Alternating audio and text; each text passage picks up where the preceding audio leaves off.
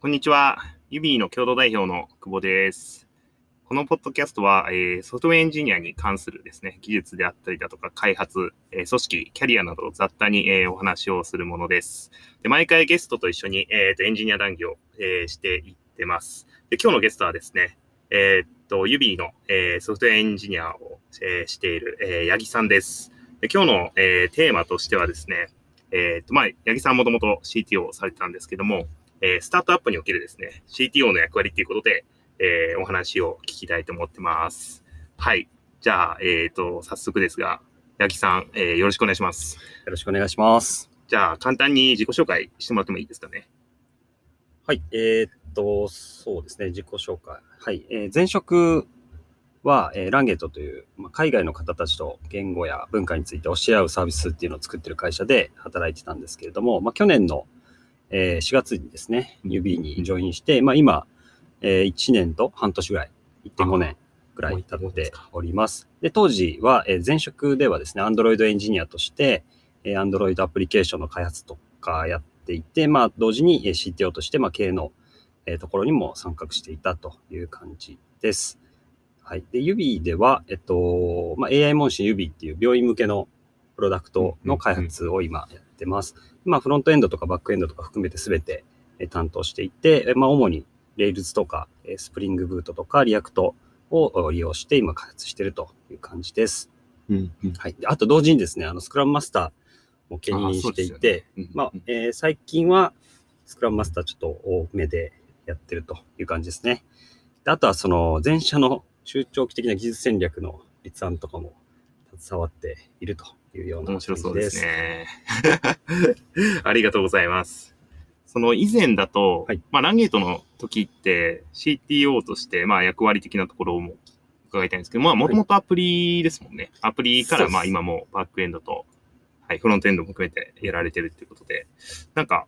そうですね。まあ、結構会社によっても違うなと思って伺いたいんですけども、ランゲートとしてはなんか、八木さんはどういった役割をこう CTO としてはこう期待されてたりだとか、先系にも参画されてたみたいなのもあったんですけど、どんな形だったんですか？えっ、と、そうですね。もともとは、あの、アンドロイドエンジニアとしてジョインしたんですけど、まあ、そこから、まあ、数ヶ月したときに、まあ、CTO になならないかみたいな感じの、まあ、流れがありまして、まあ、そこであの取締役になったって感じですね。で、最初はまあ継続して Android アプリのこう開発をまあメインでやりつつ、えー開発チームをまあ整えていくとか、あるいはこう組織がまあ今後どうなっていくかっていうのをまあ整頓していったりっていうのをやって、で、まあ徐々にまあ少しずつ、あの、えっ、と、その投資先の方とのこうミーティングとか、そういう経営系のその事業戦略どうしていくかとか、そういったところに徐々にこう関わっていったみたいな感じですかね。うんはいうんうん。うん結構その、投資、えーっと、株主とかから、はいはいはい。なんかこう技術的にどうとかって言われることはあったんですか？技術的にどうっていうのはあんまなくて、まあどっちかっていうとなんかトレンドというか、その、なんだろう、えーの話とか、あるいはどういうふうにこうマネタイズしていこうかね、みたいな話とか、あと事業進捗の共有とか、うんうんまあ、そのあたりですね。なので、なんか、まあ、僕だけじゃなくて、もちろん CEO もいたので、うんうんまあ、そこの2人で出席して、まあ、えー投資先の方々、株主の方々が何名かいて、ワイワイみたいいいわな、話すみたいなことですね。それは楽しい、こう、お話というか、そうですね。楽しい話もあれば、まあいろいろ、いろいろ、はい。ありますよね。ちなみにその時ってコードとか書かれたんですか？めちゃめちゃ書いてましたね。あ、なるほど、なるほど。死ぬほど書いてましたね。ああ、なるほどですね。結構その、まあ、CTO でもいろいろタイプいると思うんですけど、はいはいコードを、まあ、やっぱり書き続けるっていうのも CTO として当たり前だと思いますか？それともそうじゃないスタイルもあり得るか？うーん、どうなんだろうな。なんか、どうなんだろうな。スタイル。まあ、ありえなくはないんだろうとは思うんですけど、まあ、いわゆるその現場のコードを書くかで言うと、その必ずしも書かなくてもいい気はしているんですが、コードを書かないこと自体、コードを書かない状態をやったことがないんでわかんないですけど、多分なんか、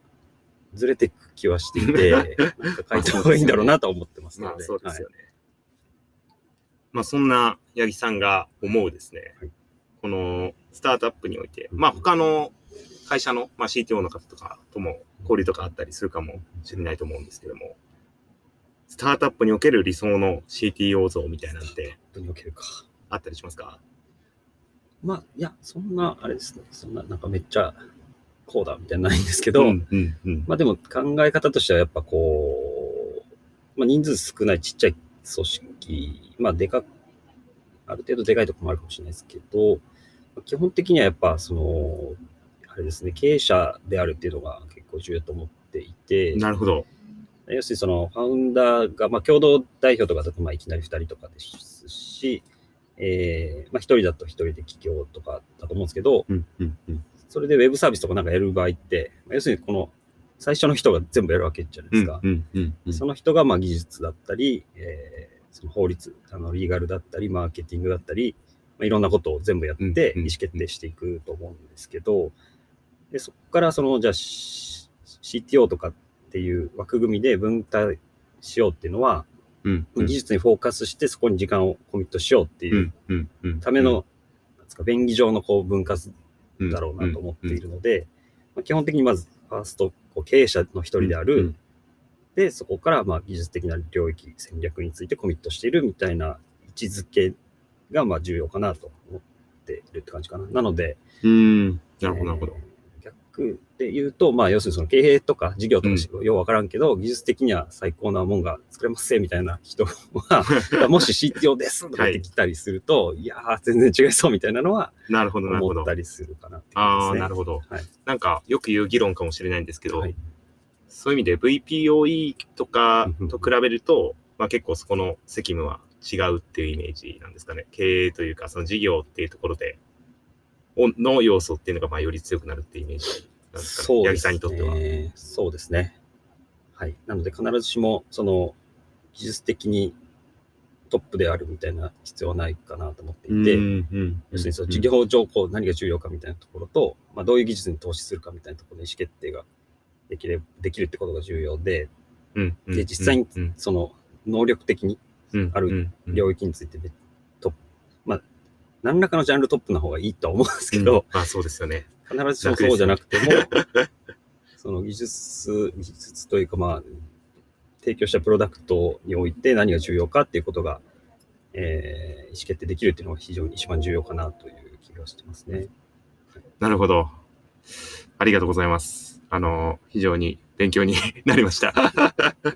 はい。ということで、えー本日はですね、えー、ユビーの、えー、八木さんをお呼びして、えースタートアップにおける CTO の役割の話をしていただきました。ありがとうございます。